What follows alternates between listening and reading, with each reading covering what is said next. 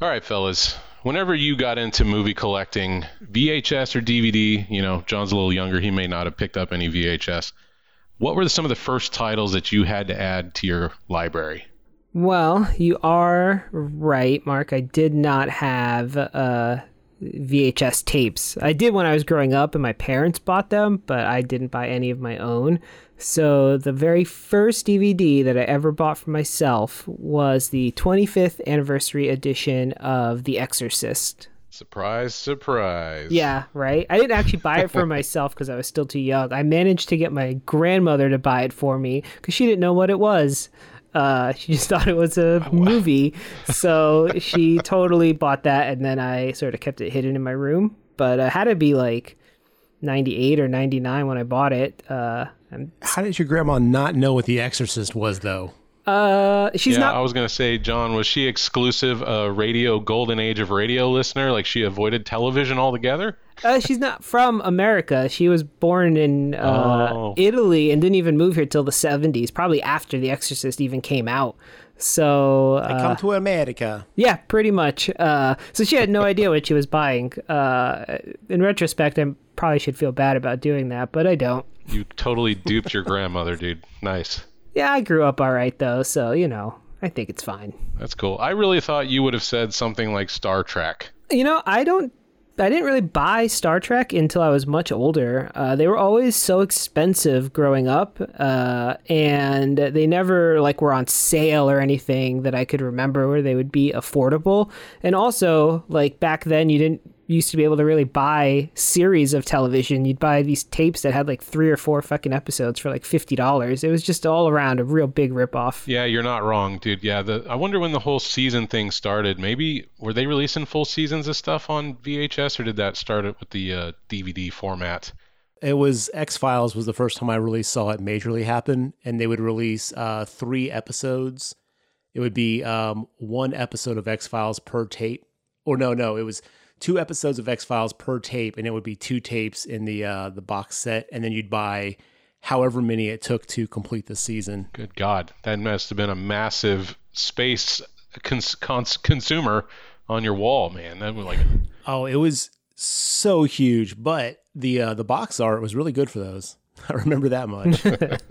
you know, speaking of expensive VHS and DVD stuff like the Star Trek, man, was it like kind of how Disney did there? It's going to go away in the vault soon, and you can't get it for like the next decade until the next format comes out. Because those Disney ones on VHS in particular, I remember being very expensive. Because on January 31st, these hits are going back into the Disney vault. Get them before they're gone. VHS in general was very expensive for a, quite a while. Yeah, those were crazy. They'd be like eighty dollars in like 1991 money. It's like wild prices for things. How bad do you need to see the brave little toaster? You're gonna pay out the nose.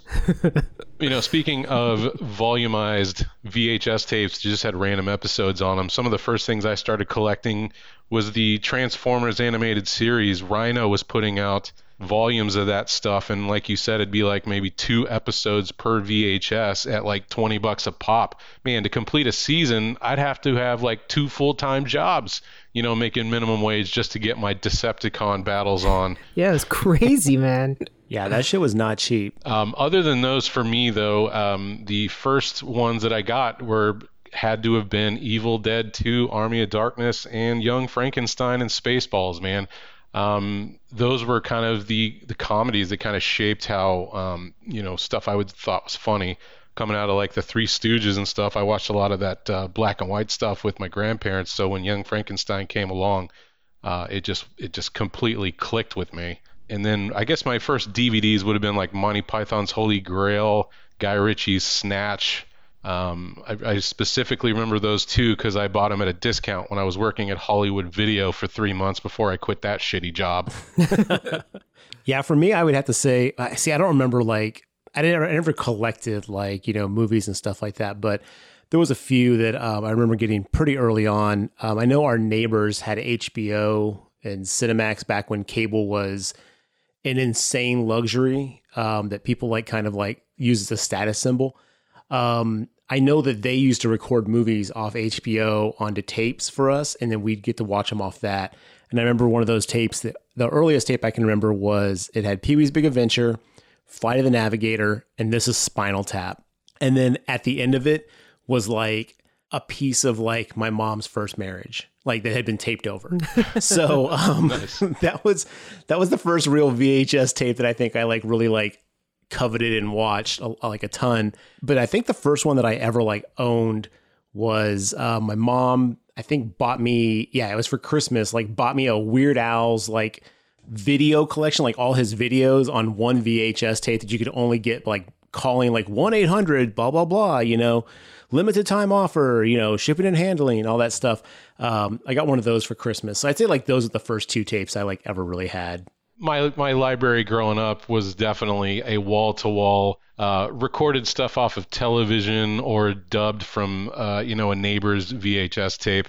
Um, the one that I have the most memories of, I had a, a VHS that had Ghostbusters, John Carpenter's Starman, followed up with Empire Strike Back. You know, really just a real cohesive tape. You know what I mean? it's a great uh, Sunday afternoon. For sure. But I always had to fast forward over Starman. I did not like that movie.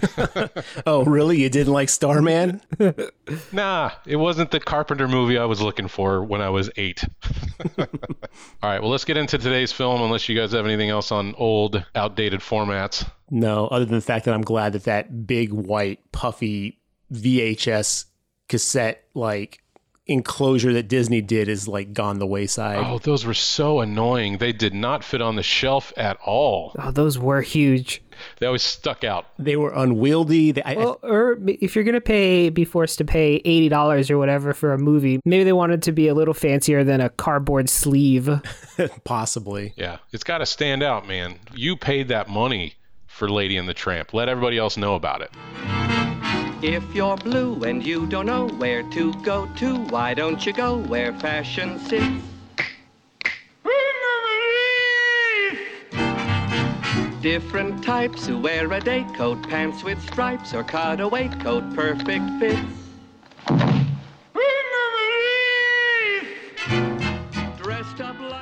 Hey, all you creatures from cyberspace. Thanks for joining us on another episode of the Grave Talk podcast. My name is Mark. Again, joined with Garrett and John. Fellas, how we doing on this day in our quarantine lifestyle and what have you been up to? What have you been watching? Anything you want to talk about before we get going on the episode?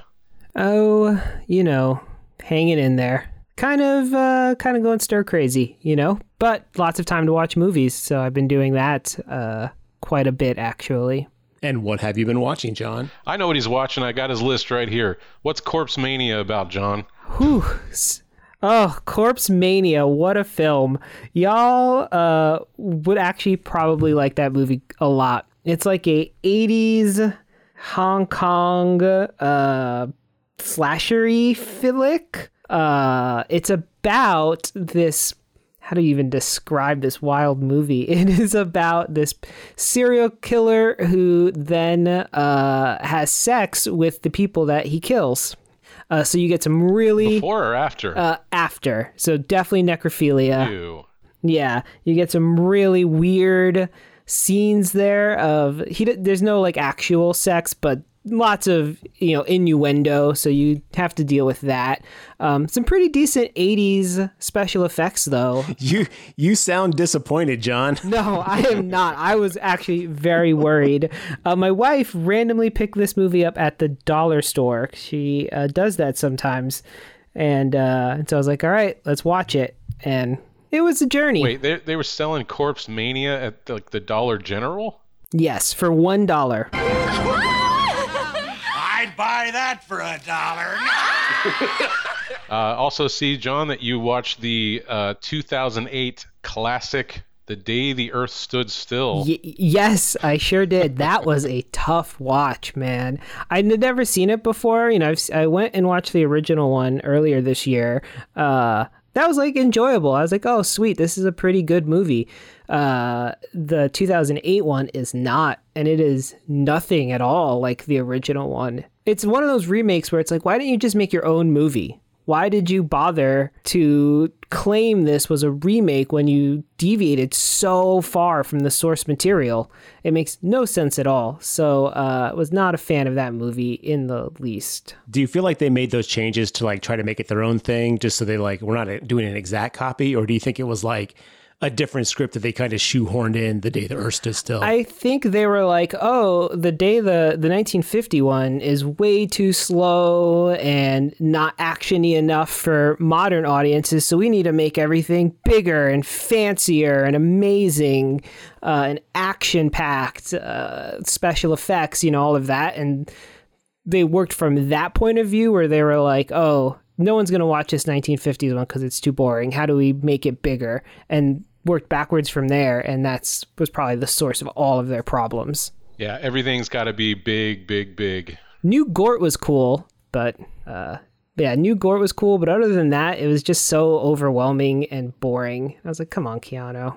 Now, was Gort like some sort of nano machine thing in this remake? Yeah, Gort was a. Na- um, he had like the ability to make nano machines, I guess, which then were the whole goal was to consume everything on Earth, which led to all the cool scenes in the trailer. But so d- different from the original goal of everything. Uh, but it's cool visual. Uh, but yeah, and Keanu Reeves was uh, the alien whose name I can't remember now. Phil. Klaatu. Phil. and he just played Keanu Reeves. I mean, it was like, oh, hey, it's Neo. Uh, John Wick for our younger audience. Yes, also John Wick.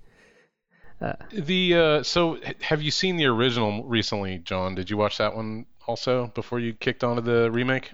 He just said that, Mark. Jeez. Yeah, dude. Oh, I'm sorry. It's all good. I watched it pre-quarantine, so it must have been uh, in the winter time. So a couple months ago. I mean, it's been a while.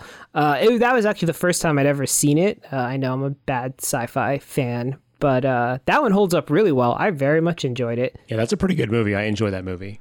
Well, cool deal, Garrett. Uh, what have you been up to? Anything to to mention? Yeah, I uh, watched some horror movies because we do a horror movie podcast. Whoa! So I uh, I've been burning my way through some uh, some series, some uh, Hellraiser. Good God!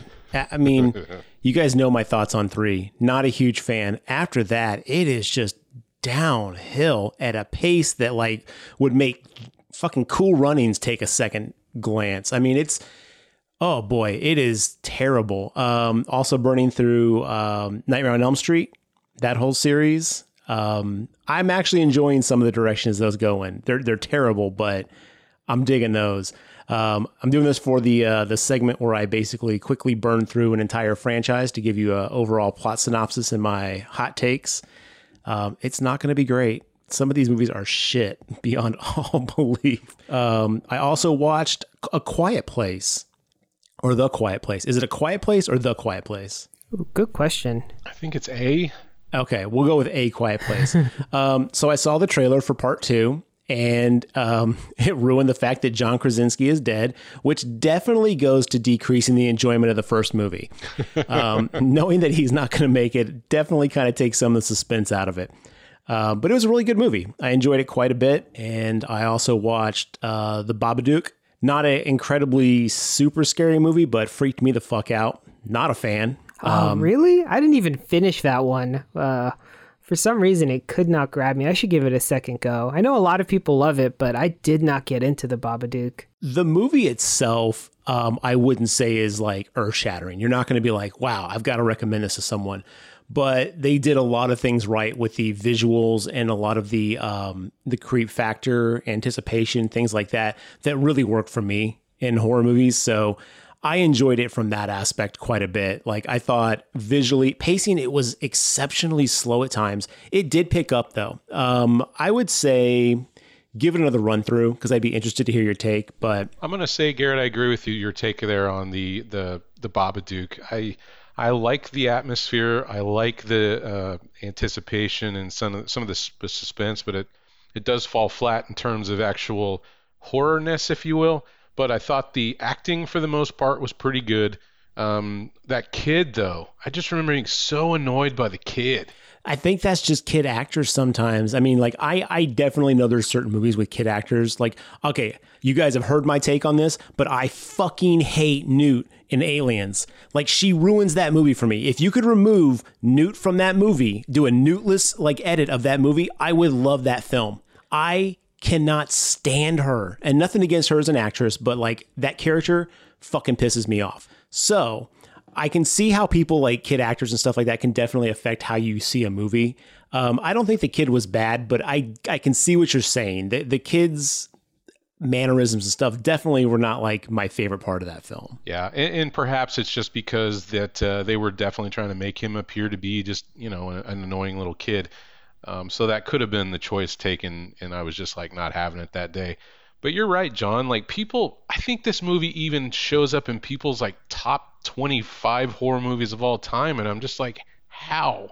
It's not that great. It's okay. Yeah, and I think that might be even why I didn't finish it because I went in with my expectations so high. Because whenever people talk about this movie, yeah, they're just like, "Oh my god, it's so amazing and so scary," and that happens a lot. Like people still, I mean, Paranormal Activity is a great example of that. People are like, Paranormal Activity is one of the scariest movies ever, and I find that movie to be one of the most boring things put on film. But we've talked about that before. Yeah, it happens. Um, I recently rewatched Fright Night, which is a, uh, you know, if you haven't seen this, that 1984 85 classic vampire movie starring Roddy McDowall from Planet of the Apes. And it's all about a vampire who moves in next door to this high school kid, and he sees from his bedroom window him taking a victim and he decides he's going to alert everybody in the town, but nobody believes him. And the vampire's like, "You done fucked up, kid. Now I'm going to get you and your your uh, your friends." um, movie still holds up pretty well, but there's something that I just I think you know much in in the way that we got burned out on zombie films. I'm just sick to death of the classic Transylvanian, and then they you know the vampires hiss. And it's just like, oh come on, aren't we I know this movie. I'm not holding it against this movie, but just in general, like I'm I'm so over that classic vampire uh, feel um, to the point where I'm just kind of like eye rolling anytime they have those classic, you know, Christopher Lee Dracula style qualities to them. That's so funny. I was gonna say uh, the exact opposite. The how I after watching Young Frankenstein, how I kind of missed that era of creepy, you know, Transylvania gothic horror with the lightning. And I was like, man, I could use more of that. well, I'm not. I'm not asking for Twilight or anything. That's the wrong direction to take a vampire. Um, but I think says you, says me, indeed. Um, now, you guys know I like Castlevania, and I'm not just bringing it up, but I'm uh, the portrayal of that Dracula is so fascinating to me, and I think it's one of the best portrayals that they've done in a long time. Um, I'm so happy that that show's doing well that it even got greenlit for season four, which is kind of a rarity for Netflix programs. um, I want to see more in- inter- interesting takes on Dracula, and, and I really need to watch that Netflix Dracula show that came out. I just haven't got around to it yet. Well, it sounds like we know what you're supposed to do before next episode. Binge 13 episodes. Go! Um, but yeah, John, I, I'm not saying that I don't like the the monster portrayal in this film. It's just that along with zombies, I think I'm just really over. You know, I've seen that version of, of a vampire for so many years now. I'm just looking for something a little more original, I guess. All right, that's fair. I could totally understand that. Uh, because yeah, it is kind of a played cliche, but man, it kind of is one that that uh, resonates with me. I even like that shitty was it 2004 Van Halen movie Helsing, Van Halen, Van Helsing movie uh, with uh, Aragorn. I was like, sweet, you know what? I dig this. I just like that whole uh, style of film. Count David Lee Roth is Van Halen. Wait, are you talking about? Oh, oh, oh, oh. You're, uh, okay, I was about to get very upset with you. I thought you were talking about the Hugh Jackman Van Helsing movie from like 2000. That's one of the worst movies I've ever seen. You're talking about the same movie. Wait, are we talking about the same movie? Are we? We're talking about Hugh Jackman Wolverine. That's what you're talking about, John? Oh, okay. No, yeah, I'm talking about Van Helsing. The I think it's with Aragorn, is it not? What the fuck's his name? I can't even remember his real name. Does it also have the underworld lady, Kate, uh, whatever? Yep. That's it. Oh God, John, that movie is trash. Oh, okay. Yeah, I love that movie. What are you talking about? Oh, it's so bad, but I still like it. What can I say? I have a soft spot for it. You also like the mummy movies, so I can see that. That's actually along the same like lines of kind of like just absurd Hollywood to where they're just like, ah, fuck it, people will watch it. I feel like that's in the same ballpark there. I am people. I am people. I will watch it. I'm the target audience for that trash. Well, you guys know I, I really don't care for vampires at all. Like, there's nothing about vampires that really do much for me other than what We Do in the Shadows, the movie, and uh, the TV show, which I just recently binged, which is amazing. But I gotta side with John on this. I feel like the classic, like, kind of vampire is the most intriguing vampire. Like, I think a fresh take on vampires is can be can be interesting, but I think loses a lot of the what makes the vampires vampires, honestly. But I mean, that's just that's my opinion. I, I but I'm, I'm on Team John on this All one. right, it's okay to be wrong. I get it. Says the, says the guy who backs Godzilla still. Oh, man. I was just thinking that. Yeah, makes sense. Hey, hey, look, I, I'm not always right, but I am. Okay. Um, John, you're going to be interested to know that the fellow who directed Van Helsing also directed The Mummy and The Mummy Returns. Get out of here. Uh, Stephen Sommers. Well, well, well. It all makes sense now. You know, at least I'm I, coming around full circle. at least I'm consistent in what I like. I guess bad Stephen Sommers movies.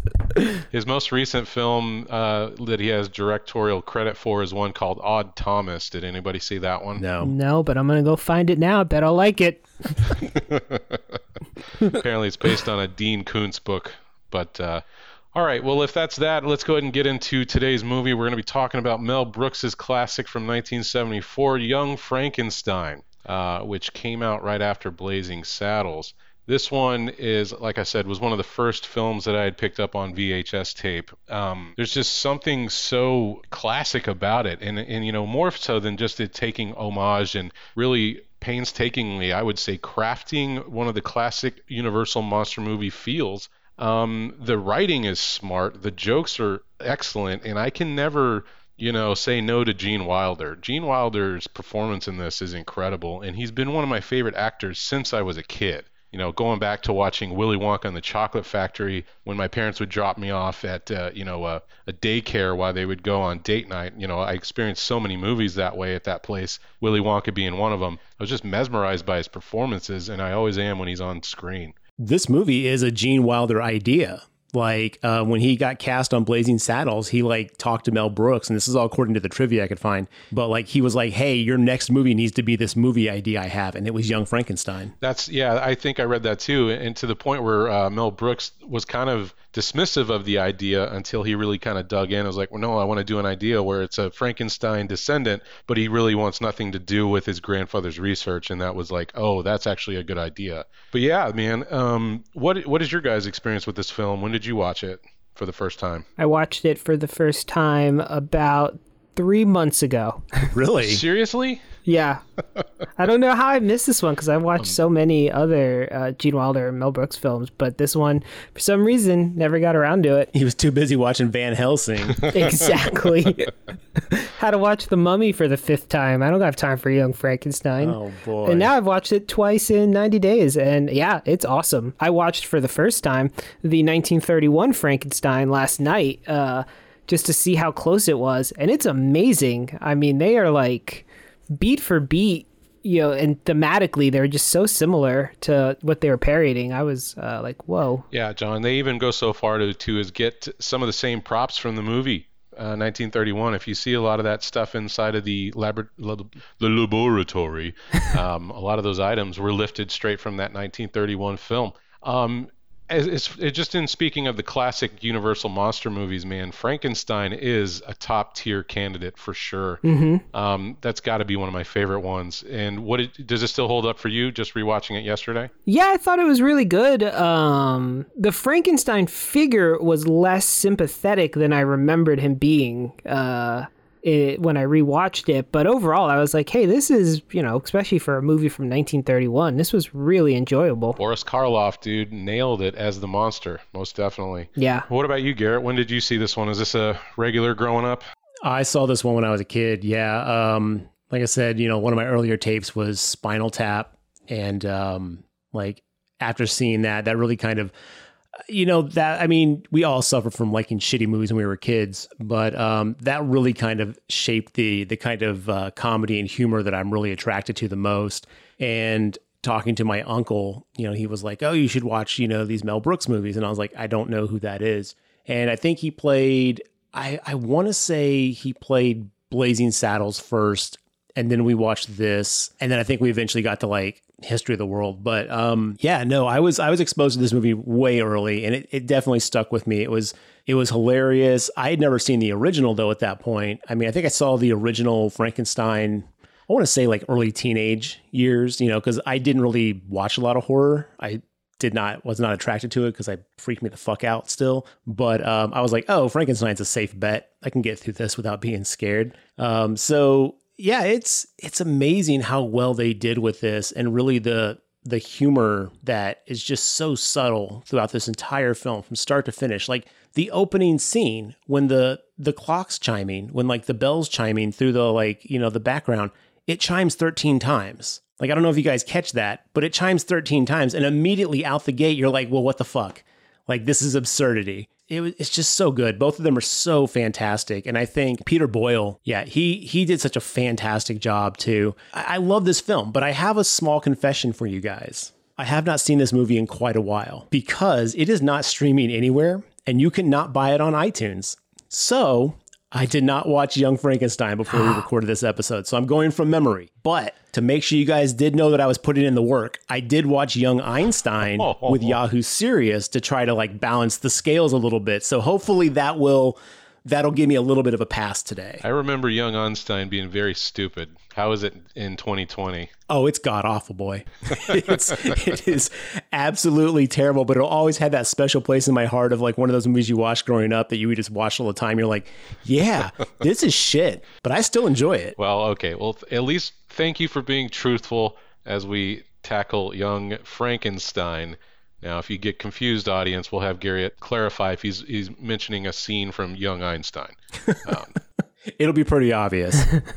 so, as far as Mel Brooks films go, um, where does this one fall in his pantheon of films for you guys? Is this your favorite? Is there one that edges it out? What do you What do you think? History of the World is my favorite by a long shot. I love that movie so much. Um, what I like about this one though is it's so much more subtle, I think, than a lot of the most Mel Brooks films, at least that I've seen, right? The ones that I've seen play up their comedy and their parody to like 11, whereas this one could almost, it's like towing the line, right? It could almost really be like a Frankenstein movie. So I respect that it's such a, a subtle parody, but I don't think it's my favorite. I'd probably put it like, I don't know, near the well, I guess it depends on what I'm ranking it for. But for comedy, probably nearer the bottom, honestly. Really? This one towards the bottom? Yeah, I'd have to go look at all Mel Brooks films, right? I can only really remember, like, you know, the major ones, the producers and uh, Spaceballs, History of the World, this one, and uh, uh, shit, you just said it, Mark the Western. Blazing Saddles. Blazing Saddles, yeah. Oh, Blazing Saddles is really good too. It's either that or History of the World is my favorite, but for comedy. I I'm going to have to say Spaceballs is my favorite one, and that was just because of when I was exposed to that one in particular. You know, it's it's parodying of Star Wars, and just every joke in there I just find so funny. Um, it also, I, I, and then maybe maybe you guys disagree with me on this, but Young Frankenstein and Blazing Saddles for me starts to dip in the last say 20 minutes of the film. I just feel like Blazing Saddles and Young Young Frankenstein just I, I get disinterested towards the end because they feel so good up front that maybe just the back end just didn't have enough zingers for me or something. I'm not sure, but like Blazing Saddles in particular, when they end up in the theater and watch their own movie and they're dry like running around in the in the studio lot, I'm just like, okay, you kind of lost me on this. I mean, I get what you're doing, but I'm not that interested anymore at this point. Really? Huh. Yeah, I would agree with that. I think like for this movie, everything after the putting on the Ritz or even that scene itself, I'm like, mm, all right, we probably could have ended by now. Or like the whole transfusion, uh, spoilers for fucking Young Frankenstein, like all of that, I was like not uh, super into. So I would agree with you that there, Mark. Wow, that's really interesting. I mean, Mark, I kind of figured you were going to put Spaceballs at the top, just knowing you well enough to know that, like, I feel like that was going to be an easy, easy choice for you. Um, I really dislike Spaceballs. Like, I enjoy, I, I, I can watch it, but I have never like sat down like I'm going to watch Spaceballs. I will only ever watch it if it's on. Um, but I would have to say mine definitely start with Blazing Saddles. Um, I want to say probably High Anxiety is my second one, then Young Frankenstein, and then we kind of get into History of the World, Spaceballs, you know, Robin Hood Men in Tights. Those all kind of blend together at the very end of the list. Oh, I forgot about Robin Hood Men in Tights. I would definitely put Young Frankenstein above Robin Hood Men in Tights. I'll tell you that. Well, he also did Dracula Dead and Loving It with Leslie Nielsen. Remember that one, which was a spoof on the Dracula movies? Like Mel Brooks did like a, another type of movie. No, I don't think I've seen that one. I got a soft spot for that one. It's it, I love it because I love Leslie Nielsen. I just love his deadpan, corny joke humor. Man, that stuff is so funny to me. Um, it's not a great movie. It's it's decent though, and they've got some pretty good gags in it. Yeah, it's it. I, I hold it very similar to Robin Hood Men in Tights, where like there's things I remember like laughing at quite a bit in those movies, but I can't remember much else about them being good. Well, it's got Janosz as is Renfield from Ghostbusters 2. Janosz. It's Vigo! You're like the buzzing of flies to him. Yeah, that's true. It's a great performance by that dude as the uh, the underling to Dracula. All right, I'll have to add that to my list then, Mark. Yeah, it's decent. Um, okay, well, this one is sitting at Rotten Tomatoes. You guys think it's rated highly or lowly? What do you think? Think everybody hates this movie? No, it's I'm gonna say 80, 86%. 94% with the critics, 92% with the audience. Ah, fuck yeah. wow. Look how tight that is too, man. So little deviation. That's awesome. Yeah, it's up there. Uh, film was uh, made on a 2.78 million dollar budget and made 86.2 million dollars in the box office, so it was a definite success. Wow. This film also was kind of, I think, Gene Wilder's first kind of big hit movie. Um, even though Willy Wonka came out prior to this, that one didn't do so well, and it wasn't until later on that it kind of became the cult classic that it's known as now. That blows my mind. Uh, that movie is awesome. What? Willy Wonka and the Chocolate Factory? Yeah, it was like a staple growing up for me, so I'm surprised to find out that it actually didn't do so hot when it originally came out. I, I feel like that was just a thing that happens sometimes. Like some of the early Jim Henson movies, like Dark Crystal, people love the fuck out of that, but it didn't do well. It's just, I think some of these things, you know, definitely grow with time. Eh, You know, I don't want to say age better because they were always great then, but I think like the audience mindset, especially when you see like a big deviation from what's like the norm in cinema, some of that stuff gets overlooked until it like, until something actually catches it, you know? True. Yeah, there's so many movies like that, right? Even, you know, John Carpenter's The Thing didn't do well. We, you know, we talked about that when we did that episode.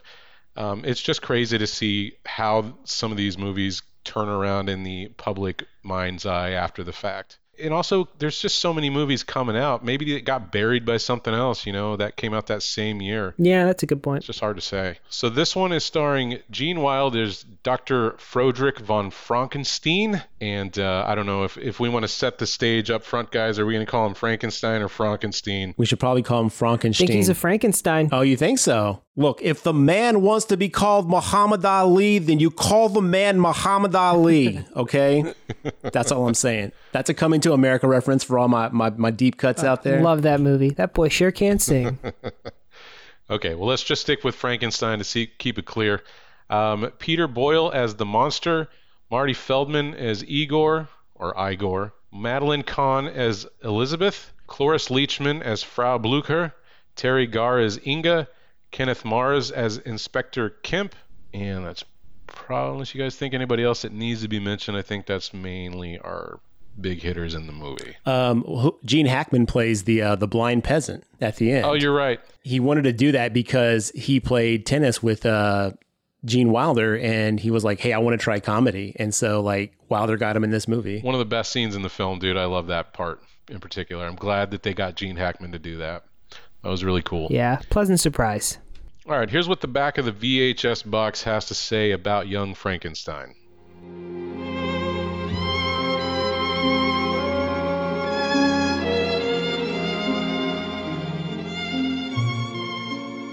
Mel Brooks's monstrously crazy tribute to Mary W. Shelley's classic pokes hilarious fun at just about every Frankenstein movie ever made. Summoned by a will to his late grandfather's castle in Transylvania, young Dr. Frankenstein soon learns the scientist's step by step manual explaining how to bring a corpse to life. Assisted by the hunchback Igor and the curvaceous Inga, he creates a monster who only wants to be loved. Cloris Leachman, Madeline Kahn, Kenneth Mars, and Gene Hackman co star in this inspired vision of lunacy. And that's that.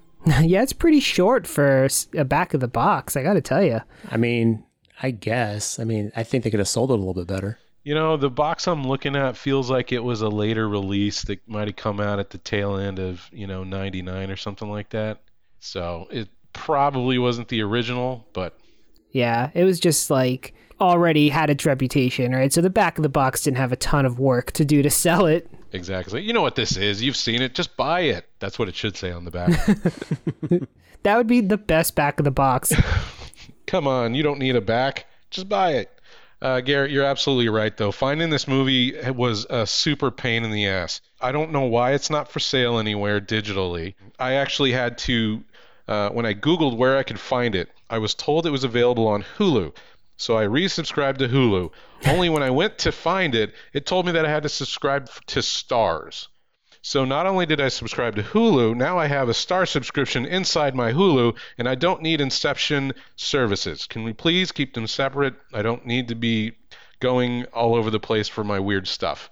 We got subscriptions inside subscriptions inside subscriptions, son. It's one of those rights things, right? Everything else just gets tied up weirdly like that sometimes. Um, just very strange to see it was such a classic Mel Brooks film. yeah, that is very surprising. We're seeing that all over the place now, and I mean, I don't want to, I don't want to wave my fist in the air and be like, back in my day, because it was just as difficult to find shit back then. Because I'm still looking for a print of Near Dark that you, you know, that you can't find that movie anywhere. So it's not necessarily easier than it was, but I really am not thrilled about this whole like this service has the rights to this film and this service has the rights to this film because like there you should at least be able to purchase it at any of the major retailers. And then if you want to stream it then you have to have a subscription or wherever because there's so many like great shows that Netflix has bought up that were supposed to come out normally that I now can't own because Netflix bought them and they hide them behind their fu- fucking vault doors. And same thing with like you know Starz and all this stuff. It's like dude this is ridiculous. But anyway, that's my rant moment. But yes, this movie is fucking difficult to find. I agree with you, Garrett. I also hate all this lockup stuff. I feel like the pendulum is, well, what the media companies want is us to subscribe to all this shit. Or what they think's going to happen is everyone's going to buy it on physical media, but it's almost, I feel like, going to be back to, you know, not that I condone this, but back to pirating because no one's going to subscribe to 15 different subscription services. It's just not going to happen. No, it's just going to be the same thing that everyone's already predicted years ago is that all these streaming services are going to bundle themselves up under one streaming service and we're going to have cable packets all over again, you know. get Hulu and get Starz and this and this and this and this and it's like that's great, but in the meantime as everyone's trying to get a sweet piece of that that Netflix and HBO, you know, pie, you know, it's just Oh, it, it definitely makes it a little more difficult. And the fact that the internet is not honest, because when I looked, it said it was streamable at Hulu, Amazon Prime, and Vudu. So I went to all those, no. And then when I went to Hulu and Amazon, it was like, get Starz. And I was like, Starz, you can eat a dick at this point. Starz does have a good deal for six months for some cheap amount of money, so. they do, but it was more about the principle, the fact that it said I could get all this stuff. And then it was all like, once I was there, it's the old bait and switch. You know what I'm saying? I got you. Hit you with the switcheroo. I get it. It was supposed to be easier. It was supposed to be easier in the digital age, but we're still getting roadblocked. And yeah, Garrett, we're either going to have massive cable digital packages or people are going to pirate it. I think you're both right. It's just ridiculous. Um, especially, it feels like we're coming up on the tail end of physical media. Like I, I don't foresee Blu-ray lasting another 10 years. You know, I feel like at some point they're just going to stop making them, and then we're just going to be stuck with these rights issues with all the digital entanglement that's happening. And on top of that, let's talk about how now you guys know me. I'm not a Disney hater. I think Disney does a lot of good stuff, like you know what, you know, like a lot of good uh, media stuff. But they also are a fucking evil corporation. I will admit that. The fact that they're going back and re-editing their movies to to make them not have like quote unquote offensive things. I'm not talking about like the racist shit from like Dumbo and stuff, but like in Lilo and Stitch, where they put uh, Stitch or they put um, the the kid in the dryer, you know, to hide her for a second. They've changed that. Now it's like a fucking like little cabinet. So basically, they're not putting someone in the dryer, which I understand the reasoning, but I'm just like, yo, it's out. Don't touch it. Like, leave it alone. Preserve it as it is. I mean, we don't have to celebrate it, but I don't know. I, uh, but man, it pisses me off that they're fucking going back and like editing things after the fact. Yeah, they need to stop that. Once you make it and sell it, that's the version that everybody should be. Uh, you know, ET taking out the guns and putting in walkie-talkies in the FBI guy's hands. Like, come on, that's stupid. Look, Han shot first. End of story. For real.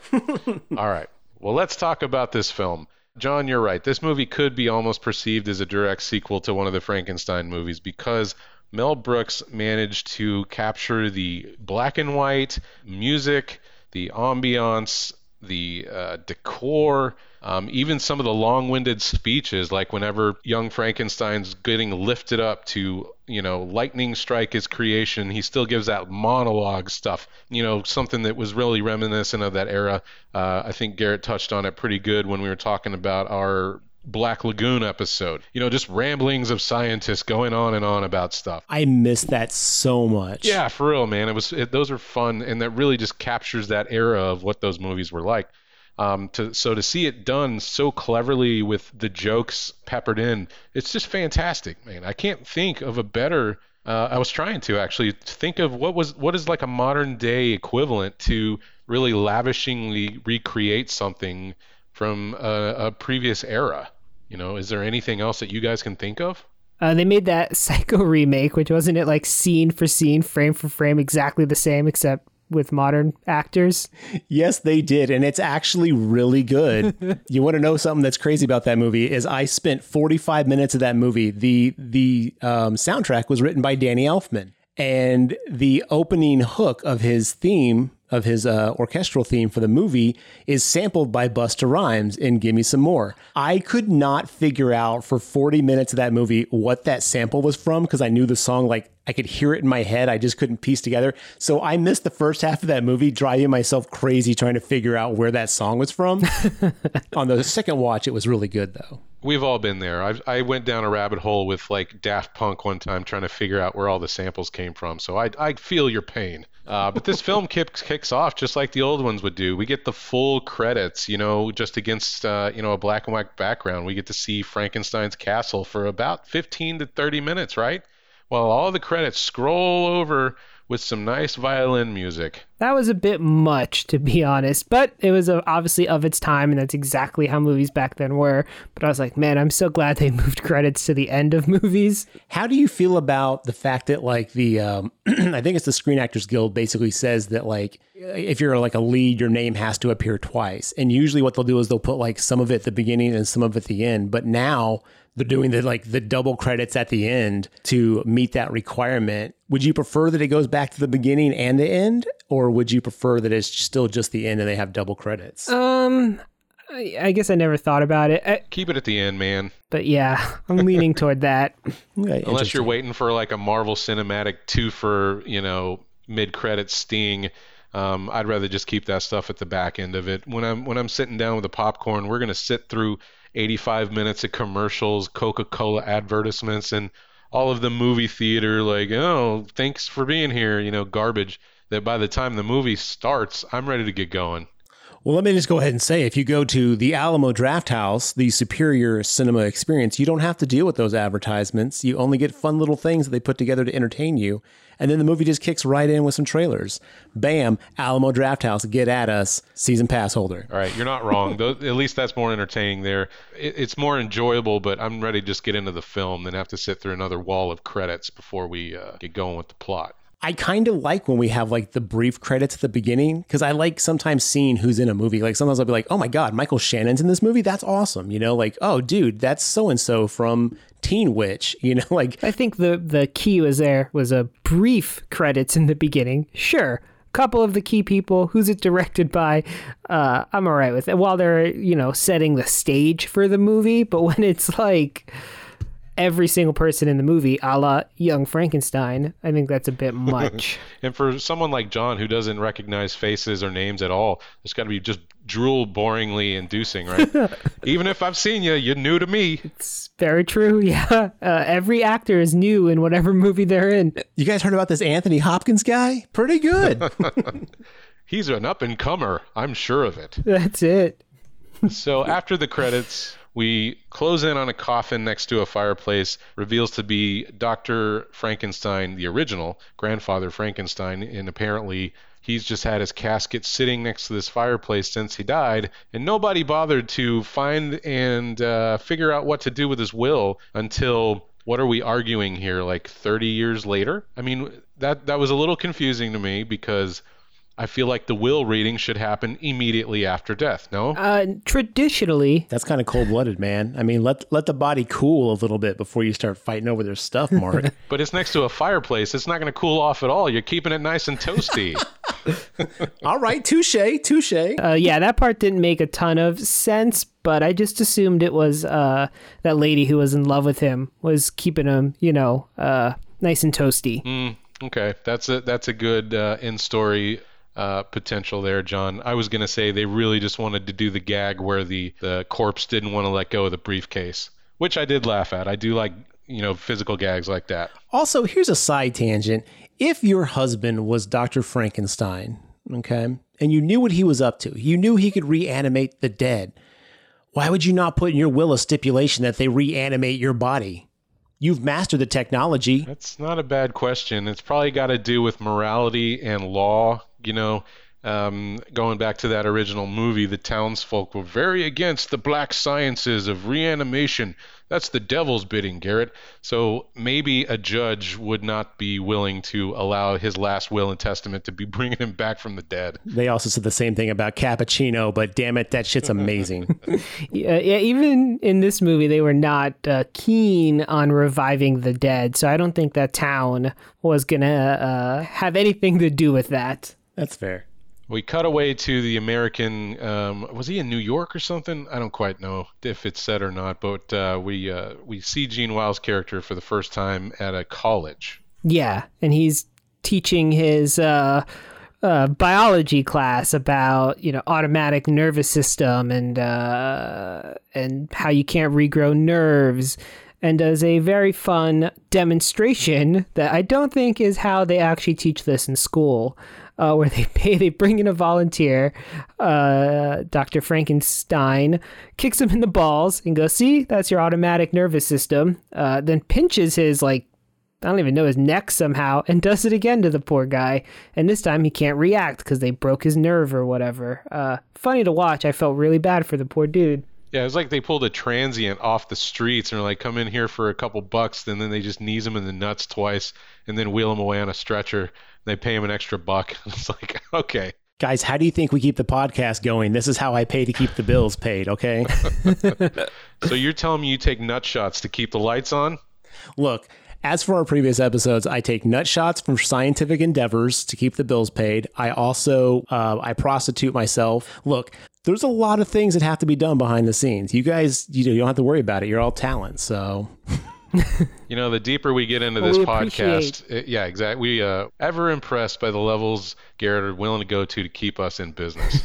so he's presented with the will. Yes. Go ahead, John. Take it away. So while the, this all this is going on, there's some creepy guy sitting in the back who then gives him the will and is like, "Hey, you've inherited uh, your family's estate." So for someone who wasn't that into uh, being a Frankenstein, he definitely wants his castle. So off he goes to Europe, and there's this funny train gag, and he ends up in Transylvania, of course, uh, where he gets met by uh, the hunchback assistant, Igor. And once he finds out that he likes to pronounce his name Frankenstein, Dr. Frankenstein. Frankenstein. You're putting me on. No, it's pronounced Frankenstein. Do you also say Froderick? No, Frederick. Well, why isn't it Froderick Frankenstein? It isn't. It's Frederick Frankenstein. I see. You must be Igor. No, it's pronounced Igor. But they told me it was Igor. Well, they were wrong then, weren't they? Very funny in the Yeah, this the the pronunciation bit is good every single time it's brought up. You know, it, originally before he goes to Transylvania, there's a twerp in the front seat that's really needling Dr. Frankenstein about his grandfather's research, and he's just like, "My grandfather was a kook. It's Frankenstein." You know, and it's really laying the groundwork for this for the scene when he finally meets Igor for the first time. Yeah, and uh, just to say that uh, Igor or Igor is played by uh, Marty Feldman, who is absolutely a treasure in this movie. He does such an amazing job playing um, playing Igor. And so much of the stuff that he did was improvised too. Like the hunch moving to each side, evidently he was moving that and no one noticed for days until finally someone was like, "Are you moving your hunch?" and he was like, "Yes." And they loved it so much they kept it they kept the gag going. Like this dude is fantastic. Like I honestly think if if Igor, if Marty Feldman as Igor wasn't in this movie, I think it would become across so much more boring during certain scenes. Oh, you're absolutely right. The cast is key to this movie's success. Yeah. Um, particularly those two, exactly. Marty Feldman and Gene Wilder are just excellent in these roles. Um, to have anybody else in them just wouldn't work as well. Sad to say, I'm actually pretty light on my Marty Feldman films. I haven't seen a lot of the stuff he's been in, other than this, maybe even. I need to go back and watch some more of his stuff. I think I might have seen Yellowbeard. I think that was that movie with some of the Monty Python guys. But other than that, this may be the only thing I've seen him in. Uh, the only piece of trivia I know about this movie is Igor is responsible for uh, the name of the song Walk This Way. When he's moving Dr. Frankenstein along, he's like, Walk this way, walk this way. And apparently, uh, that is where Aerosmith got the name for the song from. Oh yeah, Not the lyrics, though. yeah. Steven Tyler like was in, like was quote unquote inspired by that that joke and wrote "Walk This Way" the next day in the studio supposedly. Which, if that's true, that's amazing because that song is timeless. And the fact that like such a a quick joke like that. Oh man, and they wanted to cut that joke originally too. Like Mel Brooks didn't like it, but because it played so well with the audiences, um, he actually brought it back in other movies like History of the World um, and Robin Hood Men in Tights. Yeah, I was going to say that joke felt classic Mel Brooks. That's interesting to hear that he didn't want to keep it in. Yeah, I don't think it was originally. I don't think it was originally in, or if it was originally in, like he just didn't. He didn't. He wanted to cut it, and it was like it tested so well. Like it's just so weird how these things happen in like comedies and movies. You know, like what you may think is not funny may just like appeal to people in a way that you had no idea. But this movie, and and I know we mentioned this before, but I think that's what makes because the first Frankenstein movie, while very good, is a very slow drag. I mean, it is very slow. Um, I feel like this movie would also be an incredibly slow drag if you didn't have those constant little Mel Brooks and Gene Wilder and Marty Feldman and even um, you know what's her face? God, I, I fucking forget her name, Madeline Kahn. Like if you didn't have all these little like little like bam bam bam comedy bits, this movie would flow so fucking slow. But it just it's just a testament to how great these comedians are that they can take an hour and 40 minutes and make it feel like honestly like Yeah. A tight 90. Absolutely, and in one of those gags on their way to the castle, you know that uh, that uh, Igor is driving to the castle. He hops in and meets Inga for the first time. Um, while they're driving over to the castle, they hear a wolf off in the in the distance, and then Inga says, "Werewolf," and then he's like, "Really?" And then Igor Igor says, "Their wolf, their castle." And I just I forgot that joke was in here and just started laughing my ass off. I was like, that is good. It's simple but effective, and I love it.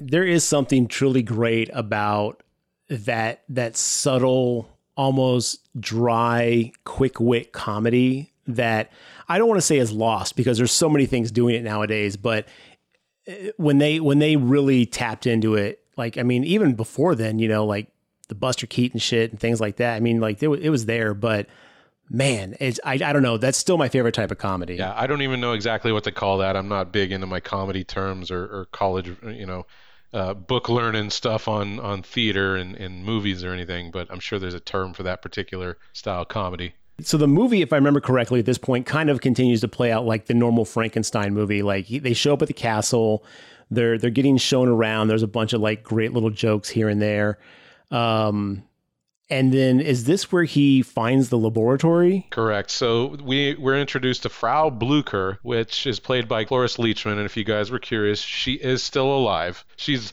almost hundred years old, but she's still with us, Impressive. which I was glad to Wow. see.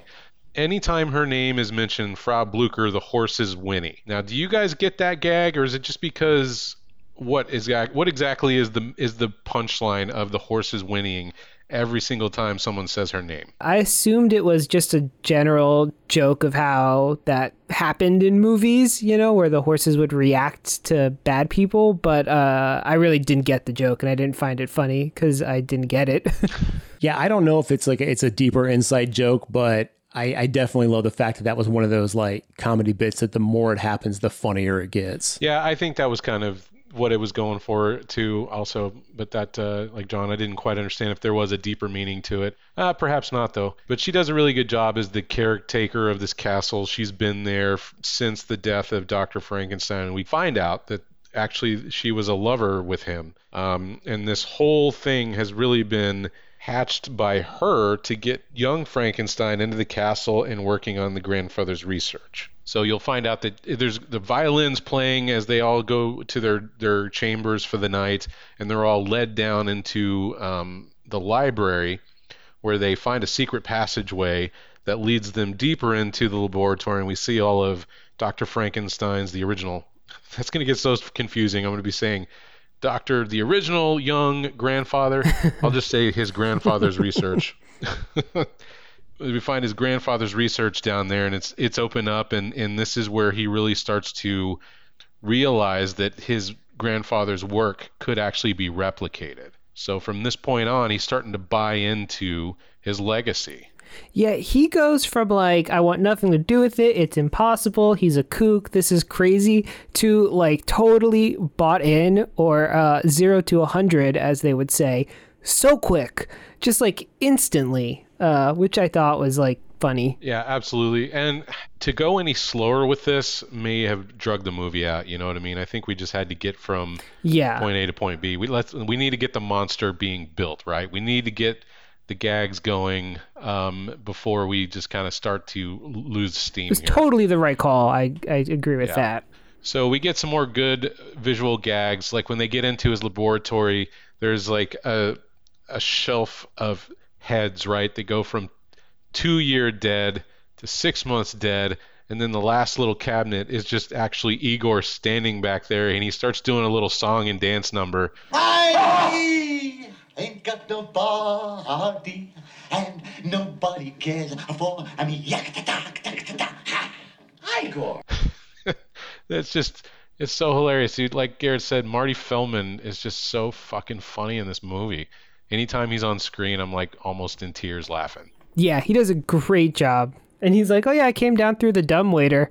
It's like, "Oh man, your way was way better because uh, Frankenstein and uh, and his lab assistant, who he met as well, uh, whose name I, is escaping me. Uh, what's this lady's name? Inga, Inga, yes. Uh, and Inga have a real great classic gag with the spinning bookshelf as a secret uh, way to get to the lab.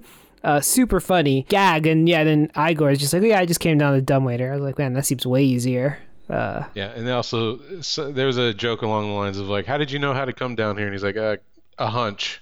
Doom. I, I love that. That one, I remember as a kid, that one had me like crying laughing. the first time I heard that joke, I was like, that's it. That's the funniest joke in this movie. I was wrong, but at the time, I thought that was the funniest joke in the movie. But yeah, no, they, they definitely kind of turned the, the, the pace up to like, you know, like an eight or a nine at this point. Basically, just get him to fall into to line of like following his uh, grandfather's research. And at this point, he, you know, we, we kind of fall into standard, you know, Frankenstein format of he needs a brain and he sends uh, Igor out to to get a brain. And this is the one where he gets the the Abby normal one, right? yes. So he goes, uh, he gets the brain, he breaks into the, the lab with the brains, right? And there's one there that's who Dr. Frankenstein wants. It says like genius and visionary.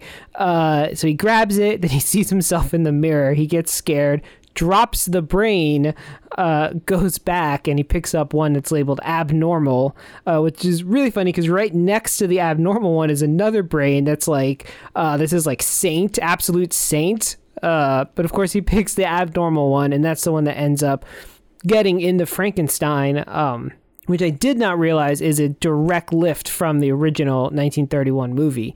Uh, almost exactly the same, except you know the joke is he gets scared in the mirror, but in the 30s one he gets scared by almost being caught. But yeah, drops a normal brain, grabs abnormal, and that's where Frankenstein comes from. Yeah, because to be fair, like Igor in all these movies is is trying his best. You know, he's kind of like the most sympathetic character in all of this. These the the Igor, the clan of Igors, right? This is this is a family business that we're led to believe in all these movies that there's always the the Jones Igor Jones. I don't know. Is Igor a last name? Is it a surname? Is that a first name? I don't know. It's like Madonna. There's just one name. It's Igor. And it passed down to child after child. They all have hunches, and they're all like, you know, minions of evil scientists. Well, what were they doing between Grandpa Frankenstein and Young Frankenstein? What did Marty Feldman's character do with himself for 30 years? In the original film, the guy's name's not Igor. It's uh something else, but it's not Igor. Fritz. It's Fritz. There it is. In the original 1931 movie, Igor is actually Fritz. That's right. Okay. That's right. Gotcha. All short names, though, one syllable or less, uh, as much as possible. No last name. So that's, you know, part of the role, though. Uh, when you get hired by a Frankenstein, they just drop your last name. Mark, honestly, I'm going to say that the family, the that uh, that Igor was probably just transcribing notes that he had gotten behind on. You know, like he had some downtime, he could finally get caught up on all the things. You know, doing when uh, Dr. Frankenstein was in business. Okay. Oh, that's true. A lot of paperwork. There's a lot of paperwork with, you know, reanimating corpses. I don't know if you guys know this, but we do that behind the scenes here at the GraveTalk to pay the bills. um, I have also been dabbling in corpse reanimation. It's not going well. It's definitely not one of our strongest sources of income, but, you know, every penny counts. So, uh, you know, Yeah, the paperwork, though. Oh, boy, you wouldn't even believe. Binders full. we're accepting interns right now if you're interested. We have a lot of GraveTalk paperwork. we're not going to discriminate here. If you have any kind of writing capability, hit us up. Make sure you have normal brains, please. Yeah. Brains, in fact, outright optional. Don't even need a brain. okay, as long as we got plenty of irons and multiple fires here, I think we're going to be keeping the lights on for a little bit longer.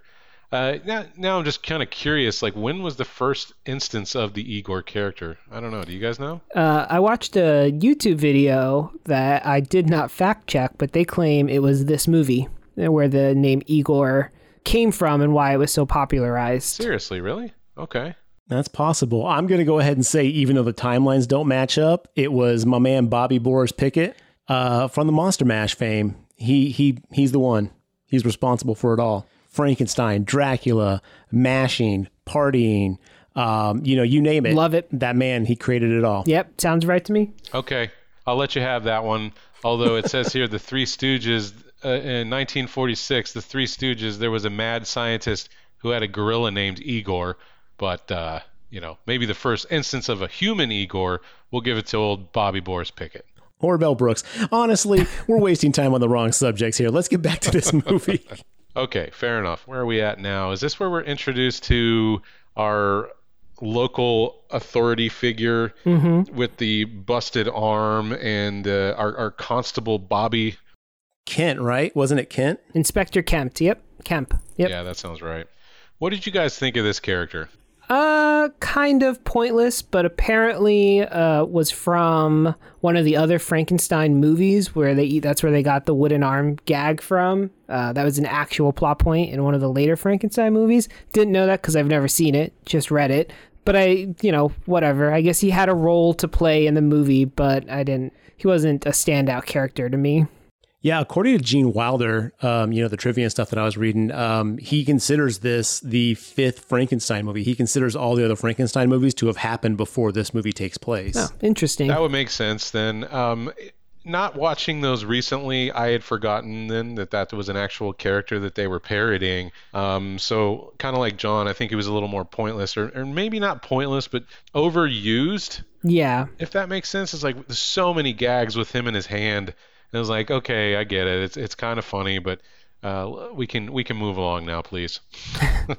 Agreed. Yeah. So uh, with the brain, they now need a body. So they go and uh, grave dig, as one does when you need a body. Uh, hence the paperwork. They grave dig one up and they're bringing it back to the castle, and that's where they're stopped by Inspector Kemp. Uh, and then there's this great scene where the body that they've just stolen, his hand is out of the casket. And so Gene Wilder has to pretend it's his hand while interacting with Inspector Kemp, and Igor is the one actually controlling it. Very well done physical comedy. I, I did appreciate that part, even if the scene was a little pointless. I, I definitely think that scene was to basically have that gag in play. I, I really enjoy that scene though. I, I can see what you're saying. Uh, Inspector Kent definitely felt a little overutilized in the grand scheme. Again, this movie is an hour and 40 minutes long. And I think with every Mel Brooks, we can always find at least 10 minutes we could shave off and not have it really affect the picture. But, you know, is it necessary? Again, probably not. But I think this is one of those scenes where, you know, we could have done without it, but I don't know. I, I kind of felt it it, it, it added a nice little levity to the moment. Yeah, for the comedy, it was worth it. I'm glad it was in there because I did laugh during it. Uh, it's so hard to talk about a parody film, right? Because you can't really talk about it in the way of a normal film because it didn't really advance the plot at all. But I'm glad it was there because it was hilarious. yeah, there's um, there's also the ongoing bit with the the inspector that his Transylvanian, Austrian, German accent is so thick that people can't understand it. That's also very Mel Brooksian, I would say, where you know everybody's like, "What?" And then he has to repeat himself and it's actually more clear. Um, so they definitely do that gag several times throughout the film. Yeah i think that's like in all of his movies that same gag. Different characters but same joke. Is definitely a mainstay. So after the uh, town the town finds out that there's a frankenstein in town again and they're very upset about it. So inspector kent goes out to the castle and he's like oh, okay look the people are scared right now. They're worried that you're going to be doing some reanimation of dead bodies and they're they're playing a game of darts and both of them are not very good at darts, or you know maybe I think it's because the inspector's actually distracting Gene Wilder's character, so he's throwing them all over the place, shattering windows. Uh, and that scene ends with him leaving, and all his tires have been punctured out by darts. While they're playing darts, of course, the inspector came when they're doing the fancy uh, Frankenstein experiment. Uh, and this whole thing is pretty much exactly like they did it in the original movie, right? They have the body strapped down, they lift it up on this raising platform in a thunderstormy night. Uh, they flip a bunch of switches, uh, and sparks fly everywhere. Uh, they bring him down, but Frankenstein does not wake up. Yeah, and one of the re- reoccurring things that Gene Wilder's character does in this film, which I think is really good, is that he starts on a long tangent. Be of good cheer.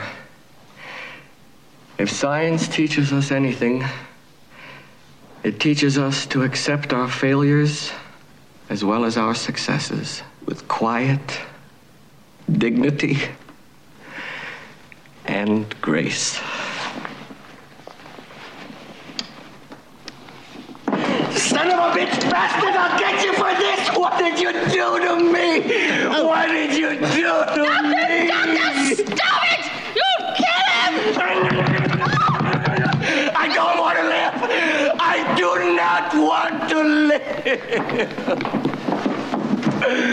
Quiet dignity and grace. Oh, Mama.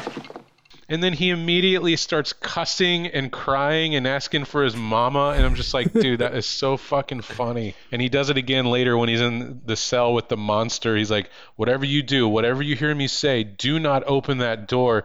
Goes inside and immediately is like, get me out of here, you idiots! And starts screaming for his mama again. Like, I love that shit so much. he does, Gene Wilder does a freak out like no other. His, that's like one of his acting strengths for sure. And yeah, it definitely plays so well in this movie. The um, monster does eventually wake up and he starts moaning while Inspector Kent's there. So Frankenstein's got to pretend it's him moaning as he leaves, they run down and realize, oh, look, it was a success. I guess it was just a delayed result. Um, the lightning strike didn't take immediately, but here he is, is awake. Frankenstein starts having another long winded monologue, and I really got to hand it to Peter Boyle. He plays the monster so well, and even times of like this where the scene is over the top, Gene Wilder's acting over the top. They pan and show Peter Boyle's monster face where he's like side eyeing, like, is this guy okay? Like, you know, you can see the monster's like, all right, dude, we get it. You, you did something cool. Let's move on. And this is where I think, right, the monster attacks him, and they, uh, have to play this game of charades essentially, right? So they gave, uh, so Dr. Frankenstein thought ahead and was like, all right, let's get a sedative in case this guy, uh, we can't control the monster. Gives it to Igor, uh, un, you know, he does his whole speech or whatever, and then the monster find, attacks Dr. Frankenstein and starts choking him. Uh, and Dr. Frankenstein's trying to charades his way into telling them that they need, that he want him to use the sedative on the monster. Uh, another just great bit of physical comedy. Right, and this is when we uh, get Dr. Frankenstein asking Igor about, okay, dude, what brain did you use? Did you get Harry Lilienfeld or whatever the guy's name was on the jar? And he's like, uh, no, I got uh, Abby, Abby someone. Abby normal. And then he starts choking Igor out because he's realized what he's done, and then he starts doing the charade bit. And yeah, talking about comedy movies is kind of a challenge, right? Because we're sitting here, we're trying not to ruin it, and we're definitely not giving the um, the timing or, or the joke justice. It's so very challenging to like convey it because like if you have to explain a joke, it's not funny, right? So like it's so hard to walk that line of like I promise you this is very very funny. You just have to actually watch it. Uh, we I at least am not doing a good job of imparting how humorous this whole thing is. it's that whole feeling of ah, you had to be there, you know. yeah. This is the part where you know they they try to subdue him. They find out that the violin music kind of like you know soothes the monster. You know, classic. I'm I always have a soft spot for that. But yeah, so the monster escapes, and then we get a lot of the classic homages to the original Frankenstein, where you know he meets the little girl. Um, that whole scene is just fantastic. Like that's almost shot for shot from the original, but I love how that plays out. And then there's the blind uh, blind peasant where Gene Hackman plays that scene right there. Evidently, like Hackman like improvised quite a few lines in that, and they had to keep stopping because they could not stop laughing. Um, there's there's information that says that that Gene Wilder during his scenes laughed so much that like they would have to do 15 takes of stuff just because like him and other people start laughing so hard the take would be ruined. Um, but yeah, no, um, the Gene Hackman scene where he's the blind peasant, um, they cut a lot of that out too, evidently. Like that scene was supposed to be a lot longer. And that scene, uh, the blind friar scene, is also a direct parody of a later Frankenstein movie. Uh, that whole character is lifted from one of the other Frankenstein films. Oh, is it? Mm-hmm. Oh, that's cool. I didn't know that. Again, that scene's so great. Um, but yeah, then we get to the uh, the part where we kind of get the villagers. You know, your standard. You know, get your pitchforks and your torches. Mob. They're gonna like you know catch the monster and kill it. And I think that's. And again, it's been a while because again, I watched Young Einstein. See, about this time in Young Einstein, um, Albert Einstein would have figured out that they can actually make a nuclear bomb. we'll talk about that movie in a different different time. Is that where they blow up the toilet, Uh, the outhouse, or something? different movie. that, that part's that part's way earlier, man. That part's way earlier. Oh, okay. Um, oh God, young Einstein. Um, anyway, so yes, they the villagers go to get the the monster. Um, Frankenstein stops them, and I think that's where they're like, "Wait a minute, we know how to like soothe the beast." And if I'm wrong about this, correct me. But at this point, this is the point where they realize the monster has talent, and we cut to probably the most iconic thing that most people remember from this movie is the putting on the Ritz number. Am I correct on this, or am I totally like way off at this point? Uh, yeah, I mean, the goal wasn't like so much to show that it had talent. The goal, I mean, what's the goal of a random musical in the middle of a horror movie? But the they were showing that oh, I, he's actually reanimated and he has fine muscular control. Uh, and things like that. I mean, in the grand scheme of things, you're pretty close. But uh, but what a scene that putting on the Ritz scene was. yeah, that was uh, that was great. They basically like, yeah, they do putting on the Ritz, and if you're not familiar with the song, Mark, cue the section. Trying mighty hard to look like Gary Cooper.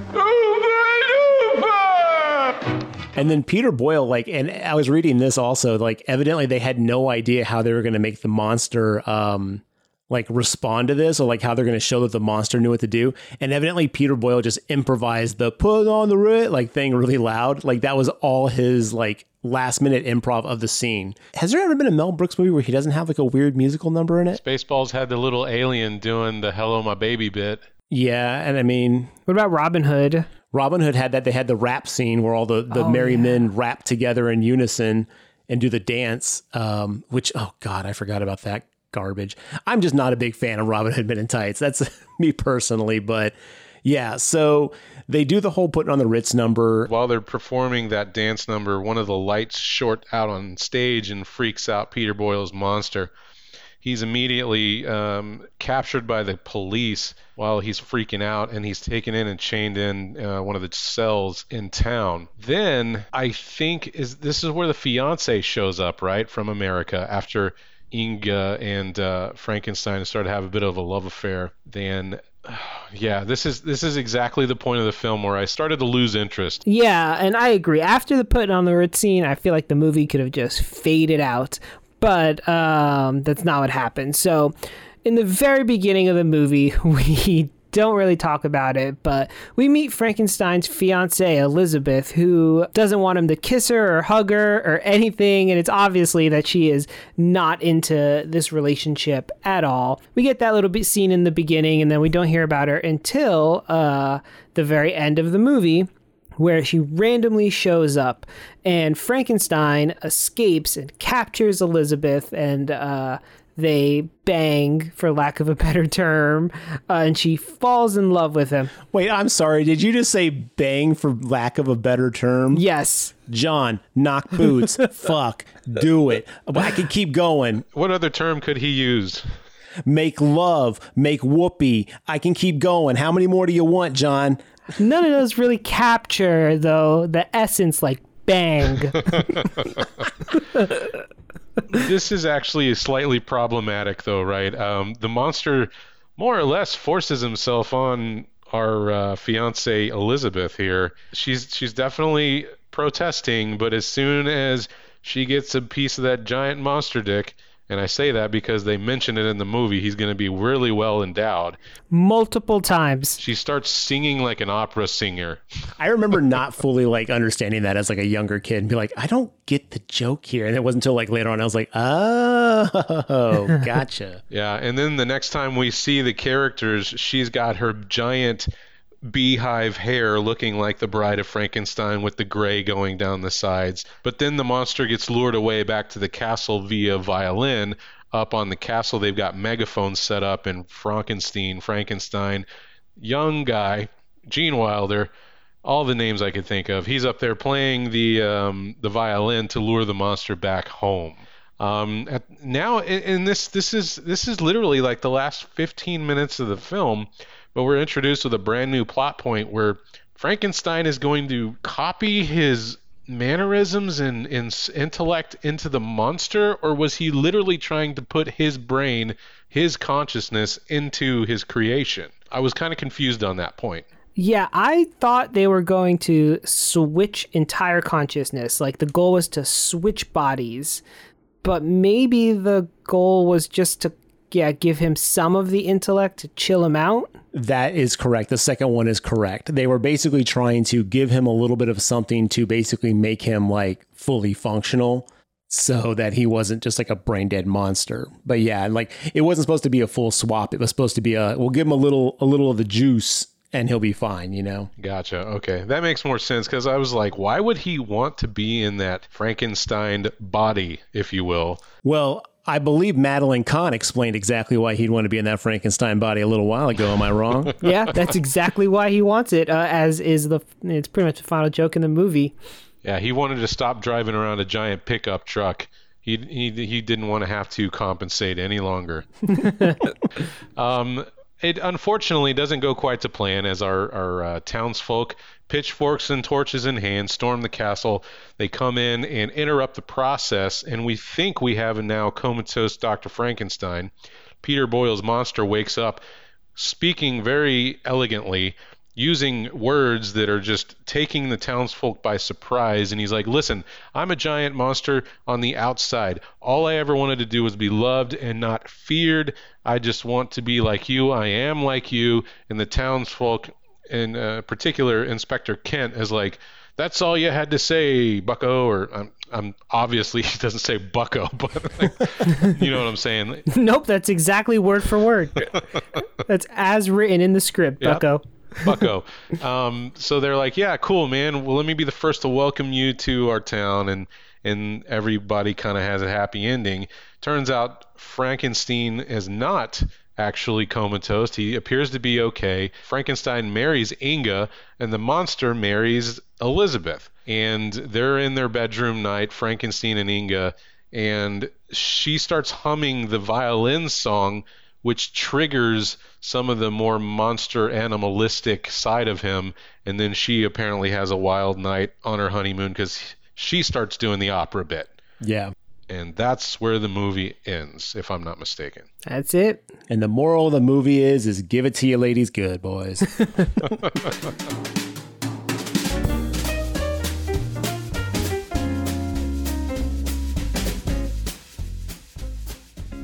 There is a correction though I have to make. Earlier in the movie, I was saying that Inga was played by Madeline Kahn. It's not. It's that's actually Teri Garr.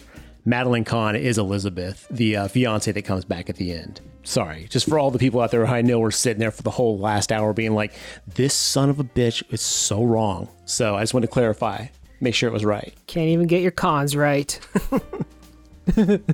please delete your angry tweets and emails garrett has corrected himself obviously it sounds like three recommendations across the board and if you haven't seen this one yet what are you doing it's one of the classics it's considered one of the top 25 classic comedies of all time um, for good reason it it could ar- arguably one of the Mel Brooks's best, if not his funniest. It's definitely probably one of his more cohesive movies. Um, you know, this one would, like John was saying, would fit very well inside the Frankenstein pantheon without the jokes, right? You could see this movie play out in a more serious tone, and it, it could totally fit right in with those old movies. Yeah, definitely. Agreed. Before we before we close this out, though, I do want to say, you know, like this is definitely a comedy. Um, you know, we are a horror podcast, but you know, as we discussed in previous episodes, you know, like you know, what is horror versus you know a horror comedy, et cetera, et cetera. I still firmly hold true that this is just a comedy movie that happens to use a horror like plot line to to play it out, but I think it's okay to like to deviate on this one because I feel like if you're a horror fan, because it's so familiar, you're gonna like fall right into this if you enjoy comedies. That even though it's not a horror movie, just the the horror elements, the familiarity to a uh, a story trope or a, a plot line that we're so familiar with could just make you fall right in and feel the same things you kind of did during the original horror one, the horror version. And the comedy just works really well, kind of like as like, like an icing on the cake. I- know we debated this on a previous podcast, but I, I disagree. This is a horror comedy as much as Shaun of the Dead or uh, you know any of the other ones are uh, horror comedies. This is right in line with that. It is parodying a different kind of horror, but it definitely you know Tucker like a la Tucker and Dale too, right? It's de- it's it's definitely that kind of horror comedy. But Tucker and Dale had like gore and like very horror like kills and stuff. I mean, this movie, I know like the original Frankenstein didn't have like gory kills in it, but it also wasn't chock full of jokes start to finish, you know, T to B, top to bottom. Sure, Tucker and Dale is parroting horror as we know it now. This is parroting horror as it was in 1971, right? It's just very different. It's parroting us. I guess if you're saying these aren't horror movies, then none of the Universal horror movies would cla count, right? This is as horrific as any of those. Uh, you know, is Frankenstein, I guess, a horror movie then?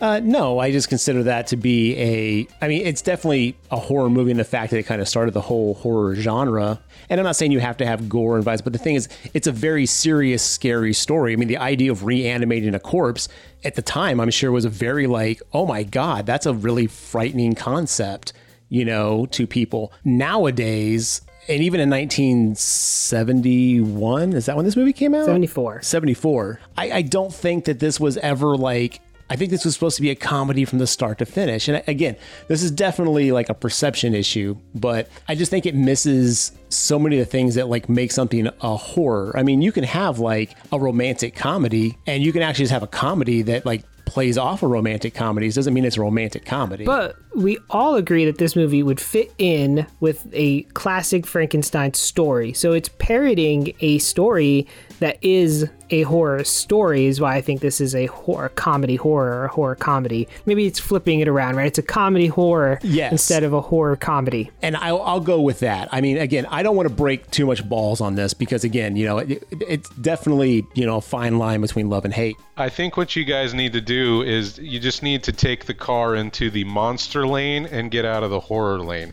because it's the classic universal monster movies, right? Horror you know, if you try to look at it through the lens of 2020, even 1980, 1977 horror films, then you could say, no, Frankenstein, Wolfman, you know, all those aren't actual horror movies, but they are monster movies. And I think if you remove all the jokes from this one, like we said, this one could totally be a sequel to the original. So I think it's a, a comedy monster movie, is what I think we need to call this. Yes, agreed. That's fair. Okay, you know what, John? Can we agree on that? Can we East and West Coast rap battle this shit to, to agree? Okay, you know, bring, thanks, Mark. Bringing people together. That's that's what you do best, man. Anytime, I'm happy to help. You know, we we do horror movies. We also do monster movies. That's kind of why I was totally okay with approving this one. Not that I have final say or any kind of control over what we do. This is a, a democratic system, the GraveTalk. But uh, yeah, I think we, we we've allowed monsters. We allowed Godzillas. We've done all kinds of stuff. This one, it, it, it totally falls in line with what we talk about. I think. I think it'd be interesting to find out if our audience would like to know like who picked what movie. Like I don't know if that's something anyone would ever be interested in, but if you are, hit us up on the social media. Maybe we can make a list of like the movies that we have recommended, each of our choices and stuff like that. Yeah, maybe going forward, I think it'd be hard to do retroactively. I barely remember what movies I picked. We'll get our intern to do it. Yeah. well, what did you guys think of young? I almost said young Einstein, young Frankenstein. Let us know on our Twitter our social media, Facebook. Hit us up. We always love to hear from you guys. Let us know what you think about and anything else you want us to talk about. We're always down for suggestions. You can find more of our content at gravetalk.com, and we'll see you next week.